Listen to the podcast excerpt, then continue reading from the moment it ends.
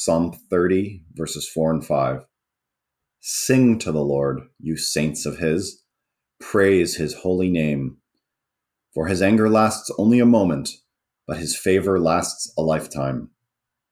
Weeping may remain for a night, but rejoicing comes in the morning.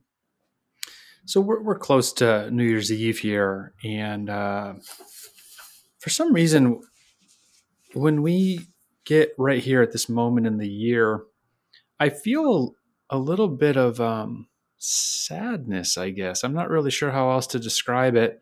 Obviously, anticipation for the new year. There's a little bit of newness coming, but there's something, I don't know, something weighty, something about just the temporal nature and, you know, another year goes by. Maybe it's that song, that old saying, uh, what's, how do you say it? Um, oh shoot. Old uh, lang syne yeah thank you.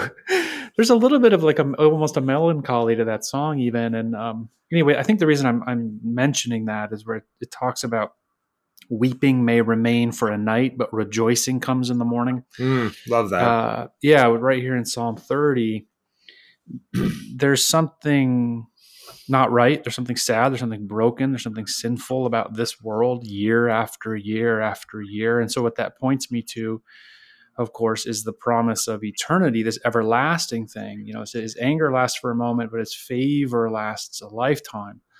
Weeping may remain for a night, but rejoicing comes in the morning. And when I hear that phrase in the morning, I think too of the, the ultimate morning, the ultimate sunrise, the ultimate resurrection chapter that's coming in the next world, in the next life.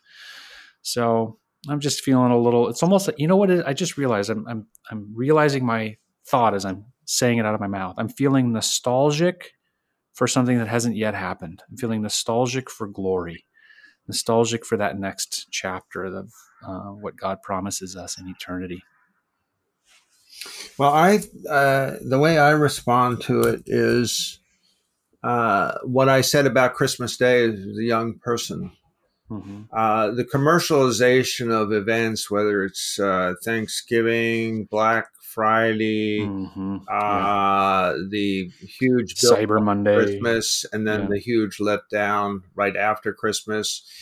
The leaves are off the trees, the wind is blowing, the rain is falling, and you're depressed. You have every reason to be mm. because uh, we're getting signals from our culture that this is all there is. The culture is saying this is it. This is why we do all these celebrations, just to you know bring a little light to an otherwise not great situation. I, I really believe that. I, I, think we're way off the track because uh, I feel, for the most part, uh, not that way at all. Uh, I outgrew my childhood uh, disappointment that came after the event had occurred.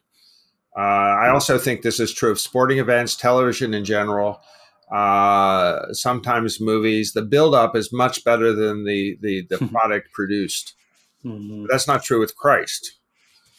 Uh, and I think that as uh, we we kind of, I, I mean, I'm pretty much impervious to my environment and I I I say that's all the Holy Spirit. Hmm. The Holy Spirit does not count the days, nor does it know the seasons.